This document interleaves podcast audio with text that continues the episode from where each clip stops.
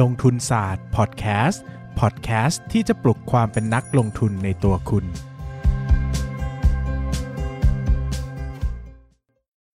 สวัสดีครับยินดีต้อนรับเข้าสู่รายการลงทุนศาสตร์พอดแคสต์รายการที่ชวนทุกคนมาพัฒนาความรู้ด้านการเงินและการลงทุนไปด้วยกันอย่างที่เล่าไปนะครับว่าเราจะเปลี่ยนช่วงที่มีคนฟังอยู่ช่วงเดียวของเรานะครับช่วงอื่นคนฟังแล้วนะฮะก็คือคุยหุ้นกับนายปั้นเงินเนี่ยมาจากวันพฤหัสมาเป็นวันศุกร์แทนนะครับก็วันนี้ยังได้รับเกียรติจากนายปั้นเงินนะครับนักลงทุนพอร์ต 10,000 ล้านนะครับที่ยังให้เกียรติมาอัดรายการกับเรานะครับหมื่นล้านนี่ไม่ใช่ผมแล้วสวัสดีครับคุยหุ้นกับนายปั้นเงินสวัสดีครับผมปั้นนายปั้นเงินผมลืมวิธีแนะนำตัวไปแล้วว่ะพี่ช่างมันเถอะคงไม่มีใครสนใจเราแล้วก็วันนี้นะครับก็อย่างที่หลายคนคงทราบดีนะครับว่าเราเปิดเมืองกันแล้วนะครับวันที่1นะครับแต่ก็หลายสิ่งก็ยังไม่ได้เปิดนะครับเช่นสตูดิโอที่เราต้องไปอัดกันนะครับดังนั้นเนี่ยเรายังต้องอัดผ่านซูมอยู่นะครับซึ่งเราระบบเสียงเนี่ยก็จะตามสภาพนะครับดังนั้นเนี่ยใครที่ฟังแล้วรู้สึกว่าเสียงไม่โอเคนะครับก็อยากให้ทำความเข้าใจนิดนึงนะครับว่ามันมีเหตุจำเป็นนะครับถ้า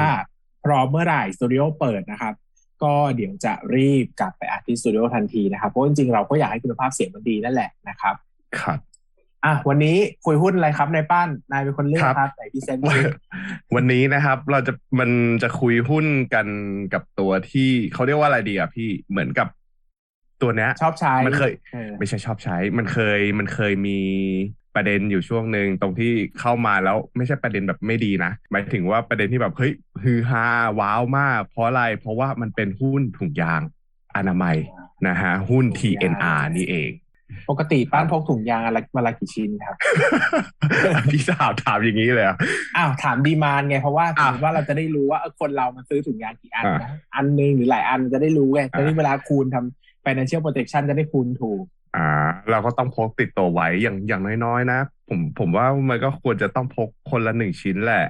เผื่อเกิดเหตุการณ์ฉุกเฉินอะไรอย่างนี้ฉุกเฉินใช่ฉุกเฉินเราไม่รู้ว่าอะไรจะเกิดขึ้นนอกเรื่องก่อนดิเขินไหมเวลาไปซื้อที่ร้านนะเขินไหมอันนี้นอกเรื่องนะคือผมว่าตอนเป็นวัยรุ่นนะเขินแต่ตอนนี้เฉยๆมันเป็นเรื่องธรรมชาติมึงแก่แล้วเหรอปั้นมึงหมดไปหมายถึงว่าตอนวัยรุ่นที่ผมไปซื้อตอนแรกก็ตอนประถมอะพี่รอเล่นมหาลัยช่วงนั้นอะแล้วปกติไปซื้อไหนร้านสะดวกซื้อปะไปเว้นกับร้านขายยาคือไปร้านขายยาคนจะน้อยแล้วเภสัชเขาจะเข้าใจเรามันก็เลยไม่เขินเวลาไปร้านขายยาอันนี้ก็เป็นชอยที่ดีนะใครเขินก็ร้านขายยานะครับครับแต่เดี๋ยวเราจะพูดกันอีกทีใครสั่งออนไลน์ก็ระวังไอ้นี่นะระวังของปลอมนะไม่ใช่สั่งออนไลน์กลัวเขินนะแต่ได้ของปลอมมาใช้นะครับก็วันนี้นะครับเราพูดถึง TNR นะครับก็บริษัท TNR จริงๆเนี่ยนะครับก็หลายคนก็พอจะทราบว่าเป็นบริษัทที่ทำธุรกิจเกี่ยวกับถุงยางอนามัยนะครับแต่จริงๆเนี่ยนะครับเขามีบริษัทแล้วก็บริษัทย่อยเนี่ยทำธุรกิจหลักก็คือจะมีไทยนิปปอนรับเบอร์อินดัสทรีนะครับเป็นจำหน่ายถุงยางอนามัยและเจลหล่อลื่นนะครับมีบล็อกเอเชียกรุ๊ปอินเตอร์เนชั่นแนลนะครับอันนี้ทำบรรจุภัณฑ์กระดาษนะครับแล้วก็ TNR ปักกิ่งเทรดดิ้งโคนะครับอันเนี้ยดำเนินธุรกิจในประเทศจีนนะครับซึ่งผมจำได้ว่าครั้งล่าสุดที่ผมอ่าน TNR เนี่ยนะครับซึ่งอาจจะนานมากแล้วก็ได้เนี่ยนะครับยังไม่มีบรรจุภัณฑ์กระดาษถ้าผมเข้าใจไม่ผิดนะนะแปลว่าตอนนี้เขาก็อาจจะพยายามขยับขยายอาจจะเห็นเทรนด์ของธุรกิจบรรจุภัณฑ์กระดาษด้วยไหมนะครับหรือว่าเขาอาจจะกระจายความเสี่ยงจากธุรกิจก็ได้นะครับมันอาจจะเป็นเพราะอย่างนี้ด้วยป่ะพี่ว่าถ้าสมมุติว่าเขาผลิตเองอ่ะมันจะคุ้มกว่าด้วยเพราะไหนๆเขาก็แบบเป็นซัพพลายเชนเดียวกันใช่มันเหมือนกับพวกเครื่องดื่มฟังก์ชันแนลดริงก์ที่ต้องผลิตขวดเองอะไรอย่างเงี้ยครับเห็นด้วยครับผมคราวนี้ก็ธุรกิจหลักๆของเขานะครับก็ยังอยู่ที่ถุงยางอนามัยแล้วเจลหล่อลื่นเนอะนะครับหลายคนก็น่าจะทราบแหละนะครับก็จะย้ำให้ทราบอีกทีว่าจริงๆแล้วเนี่ยสินค้าของเขาเนี่ยมีเรือธงอยู่2ตัวด้วยกันนะครับตัวแรกเนี่ยคือ One Touch นะครับ One Touch เนี่ยก็เป็นแบรนด์ของเขาเองเลยนะครับจำหน่ายหลักๆในประเทศไทยแล้วก็ในแถบอาเซียนเช่นกัมพูชาลาวพม่าเวียดนามสิงคโปร์นะครับ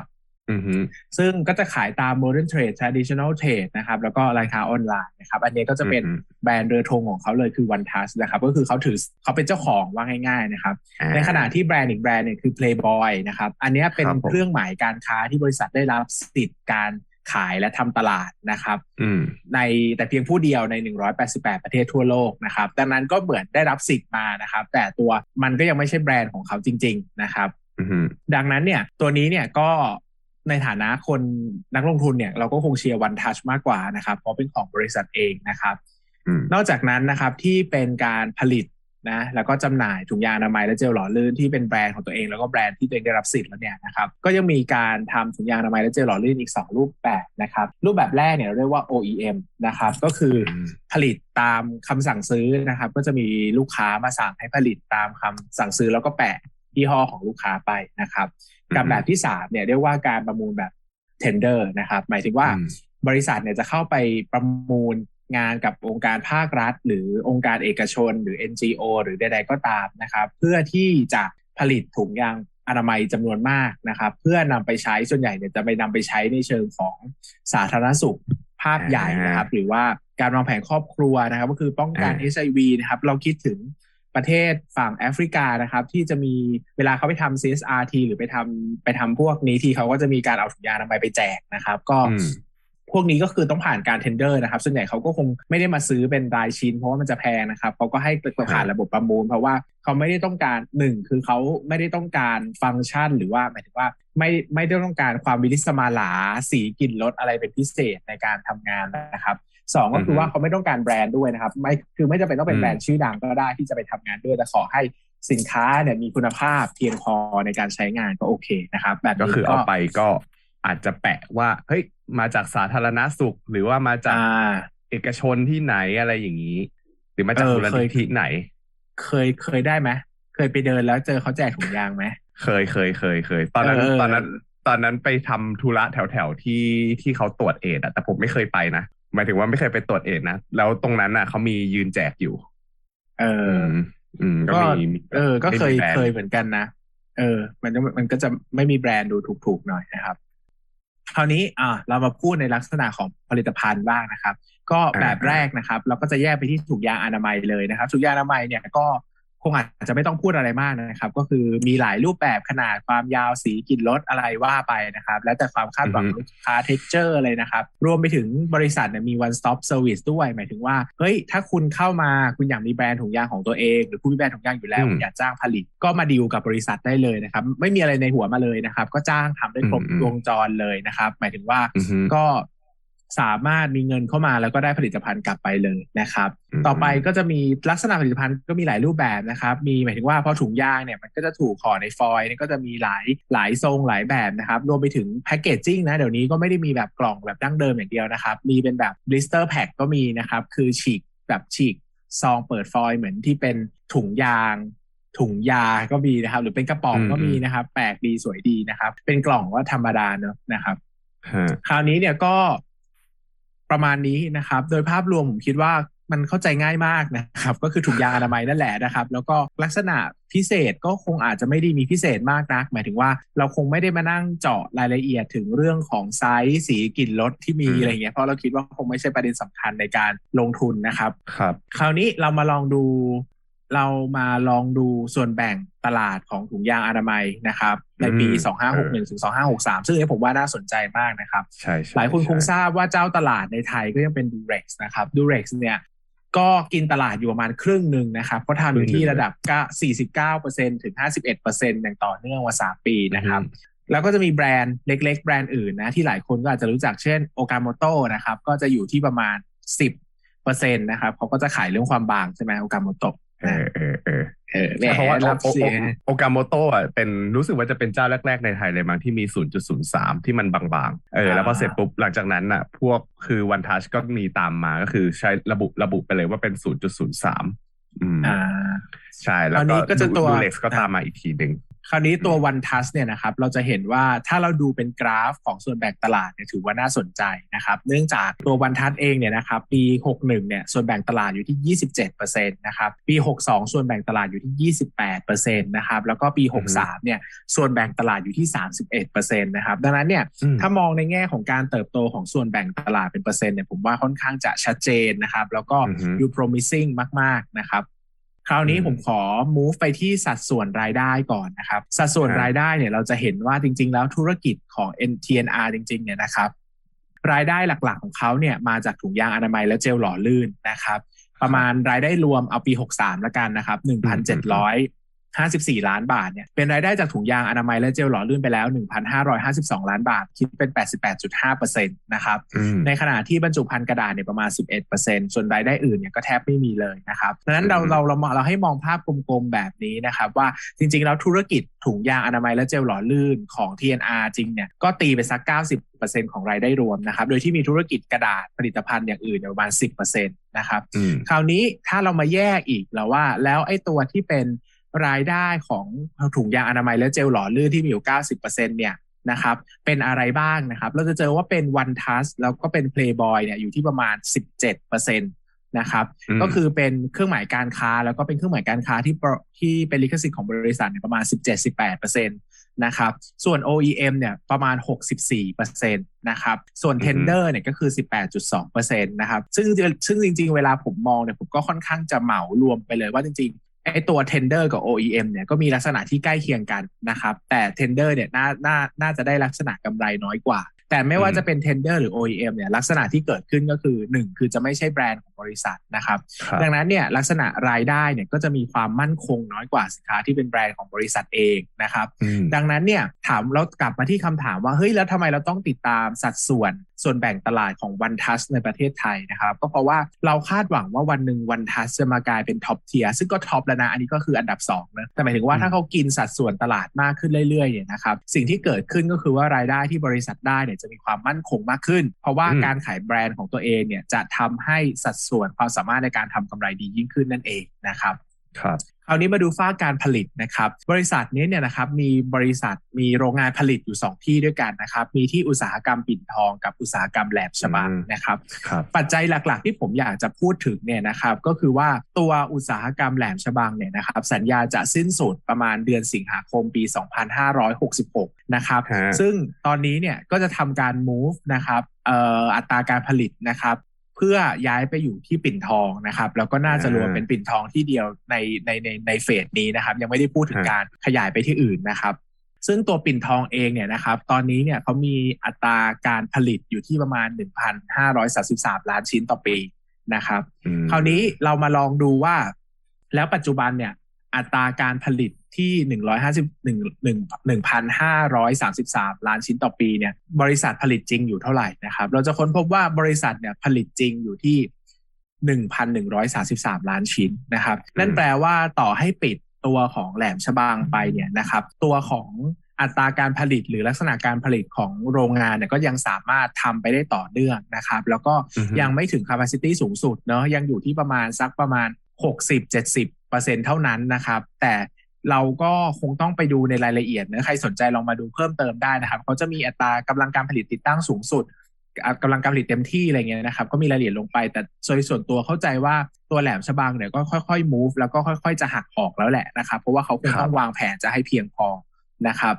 อันนี้เป็นภาพรวมนะครับอีกส่วนหนึ่งที่หลายคนคิดว่าน่าจะเป็นเรื่องสำคัญนะครับก็คือเรื่องของการจัดหาวัตถุดิบนะครับเพราะว่าตัว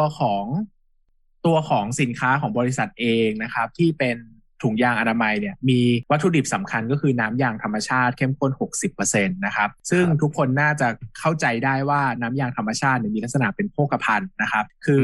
ราคาเนี่ยมันมีความเคลื่อนไหวนะครับดังนั้นเนี่ยสิ่งที่บริษัทจัดการได้นะครับทำได้ดีที่สุดนะครับก็คือว่า1คือกระจายการจัดซื้อวัตถุดิบไปที่ผู้ขายหลายรายนะครับคือไม่ได้ผูกขาดไว้ที่ใครคนใดคนหนึ่งนะครับเพื่อป้องกันปัญหาการขาดแคลนนะครับวัตถุดิบในการผลิตนะครับแล้วก็มีการจัดทำสัญญาซื้อขายวัตถุดิบระยะสั้นไม่เกิน1ปีนะครับทั้งนี้ทั้งนั้นก็เพื่อพยายามควบคุมต้นทุนให้ได้นะครับหมายถึงว่าถ้าพูดกันจริงๆแล้วเนี่ยนะครับถ้าตัว ตัวน้ำย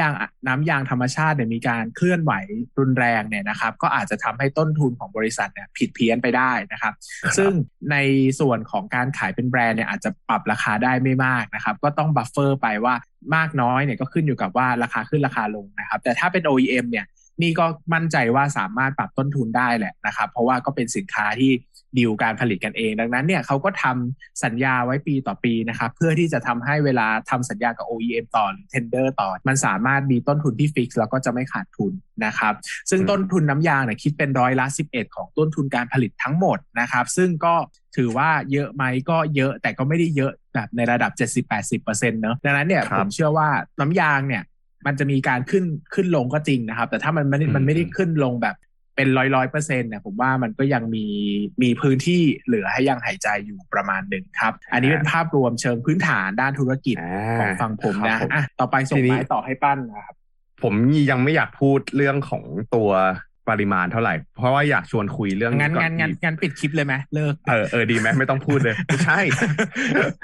อยากชวนคุยเรื่องนี้พี่เหมือนกับว่าเรื่องอนาคตของธุรกิจนี้คือตอนนี้เราพูดเรื่องภาพรวมของธุรกิจไปแต่ว่าในธุรกิจเนี้ยผมรู้สึกว่าอนาคตอ่ะมันจะยากลำบากไหมเพราะต้องเข้าใจก่อนว่า2ส่วนแรกของผู้ใช้ถุงยางคือ1คือเพื่อคุมกำเนิด2คือเพื่อป้องกันโรคติดต่ออันเนี้ยถ้าสมมติว่าฝั่งคุมกำเนิดอ่ะคนที่มีจุดมุ่งหมายใช้เพื่อคุมกำเนิดนะอนาคตเดี๋ยวนี้มันมีเหมือนกับอะไรอ่ะฝังยาคุมหรือว่ามีแบบมียาคุมของผู้ชายเองที่กำลังจะออกมาด้วยหรือว่าไอ้ล่าสุดมีคอนเทนต์อะไรอ่ะไอ้เครื่องอุ่นไข่ที่แบบจะทำให้เป็นหมันชั่วคราวอ่ะอันนั้นน่ะคือแบบมันดูเป็นจริงถ้ากินผักอะไรวะ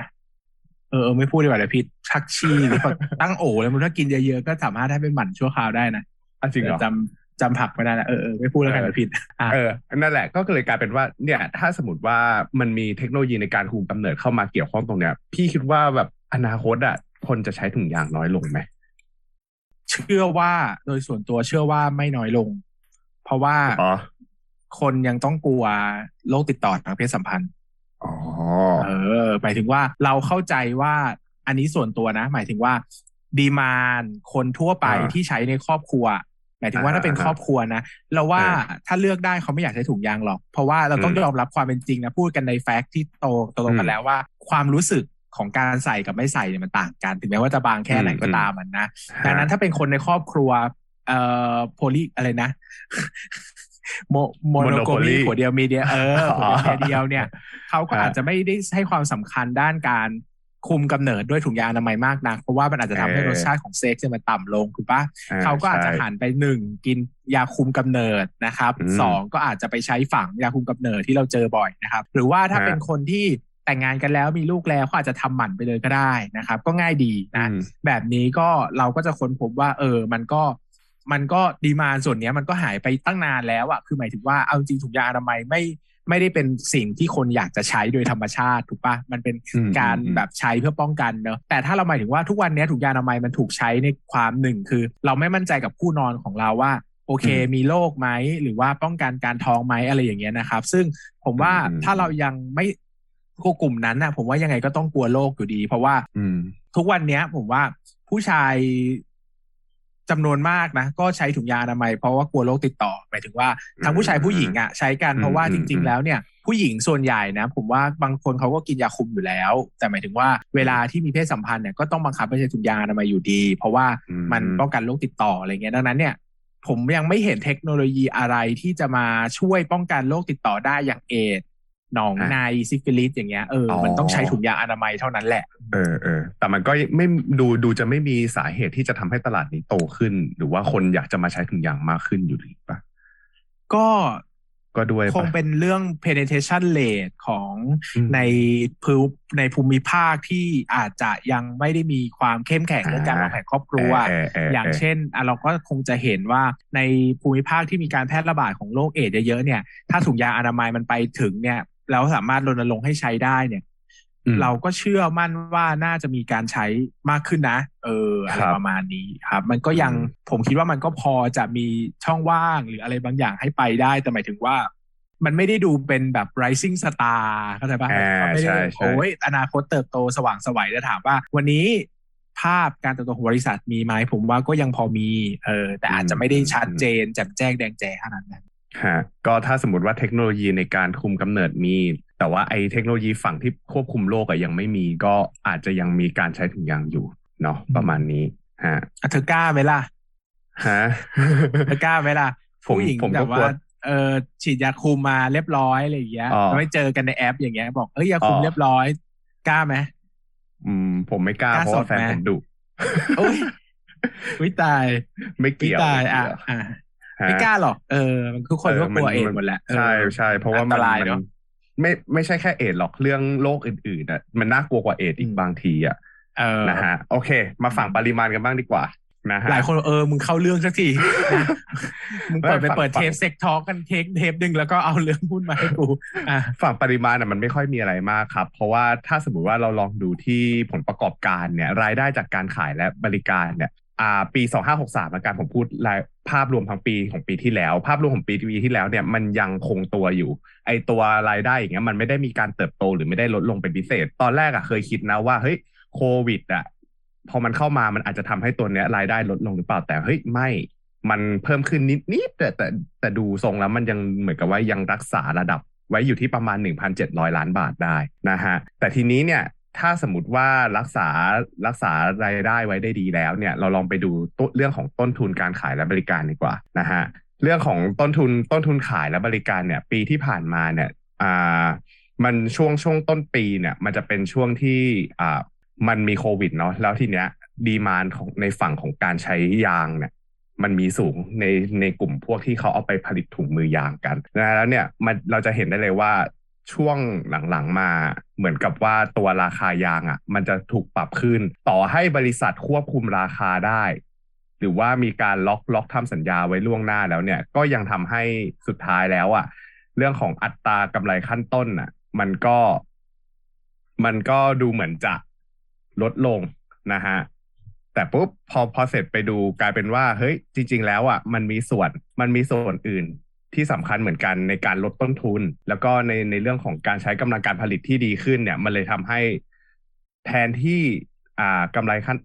ขั้นต้นเนี่ยมันจะลดลงจากราคายางแต่มันดันเพิ่มขึ้นเพราะว่าบริษัทมีการบริหารส่วนนี้ได้ดีขึ้นนะฮะเพราะว่าถ้าสมมุติว่าเราไปดูกำ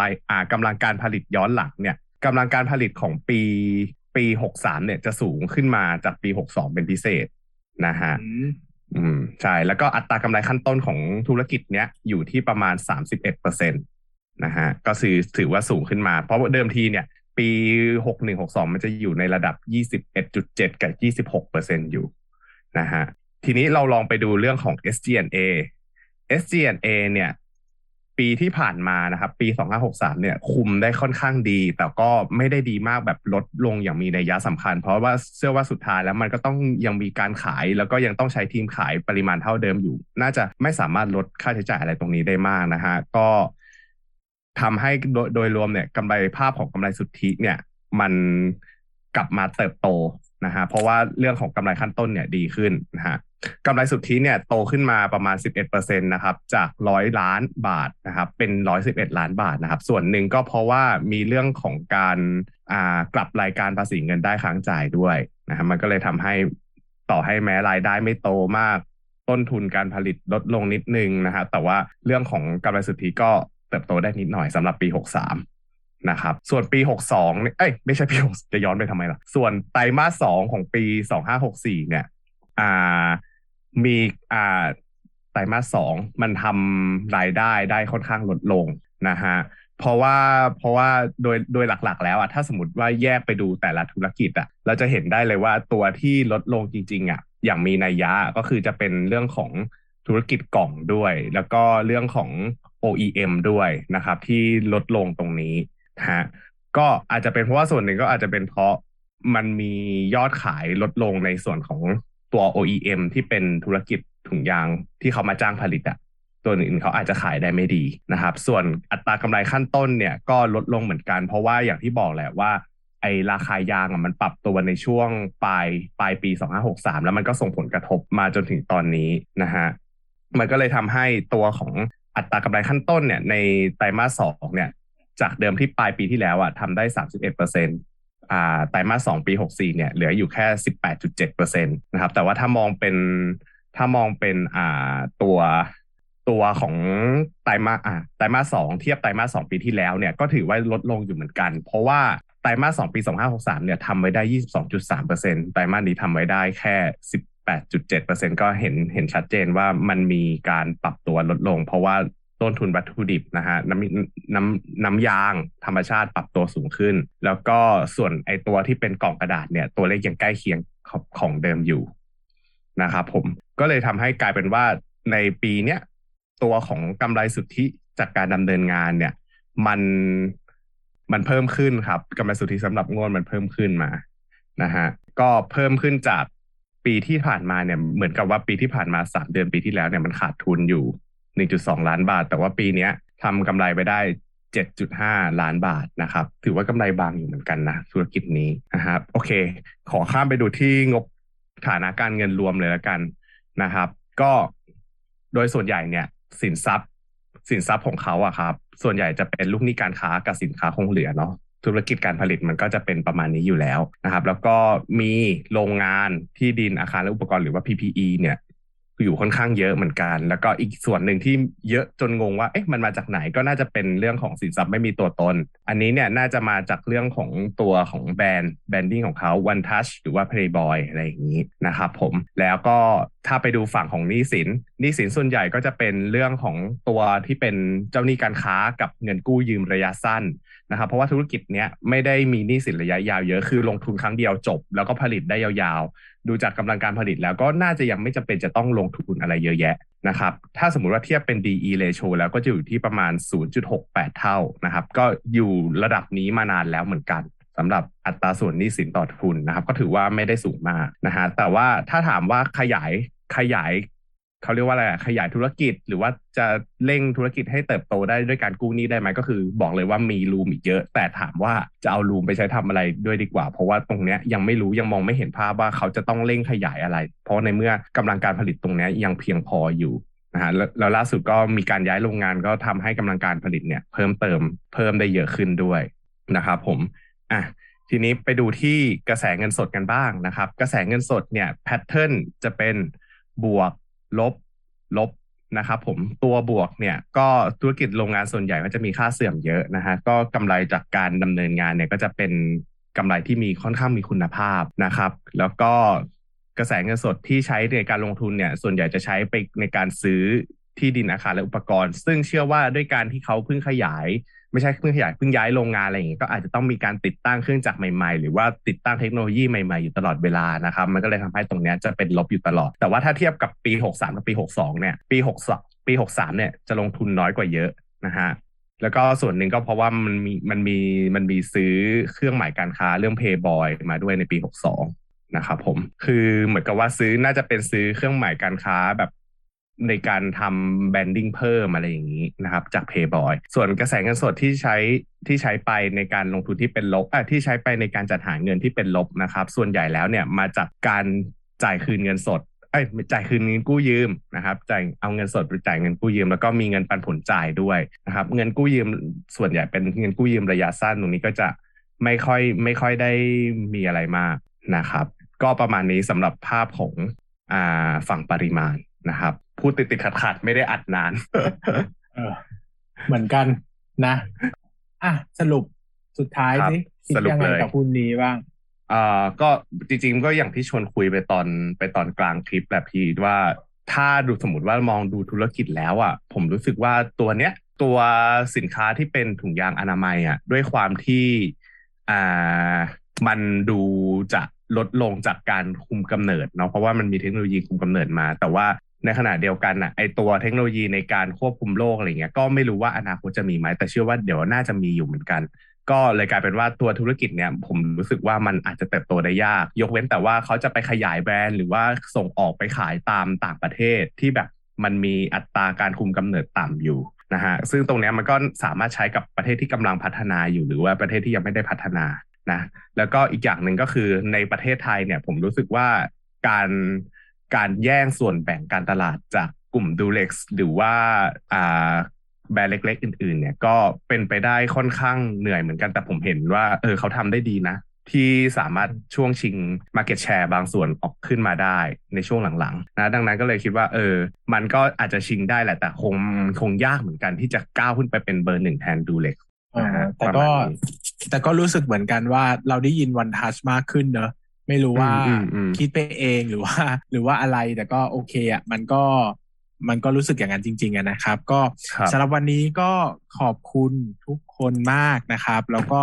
กลับมาครั้งนี้ตะกุตะกักหน่อยนะครับแต่ยังไงถ้าสตูดิโอเปิดเมื่อไหร่จะรีบกลับไปอัดให้มันดีขึ้นแล้วก็เดี๋ยวจูนๆกันนิดนึงนะครับสำหรับวันนี้ขอบคุณทุกคนมากครับขอบคุณนะครับสวัสดีครับอย่าลืมกดติดตามลงทุนศาสตร์ในช่องทางพอดแคสต์เพลเยอร์ที่คุณใช้แล้วกลับมาปลุกความเป็นนักลงทุนกันใหม่ในลงทุนศาสตร์พอดแคสต์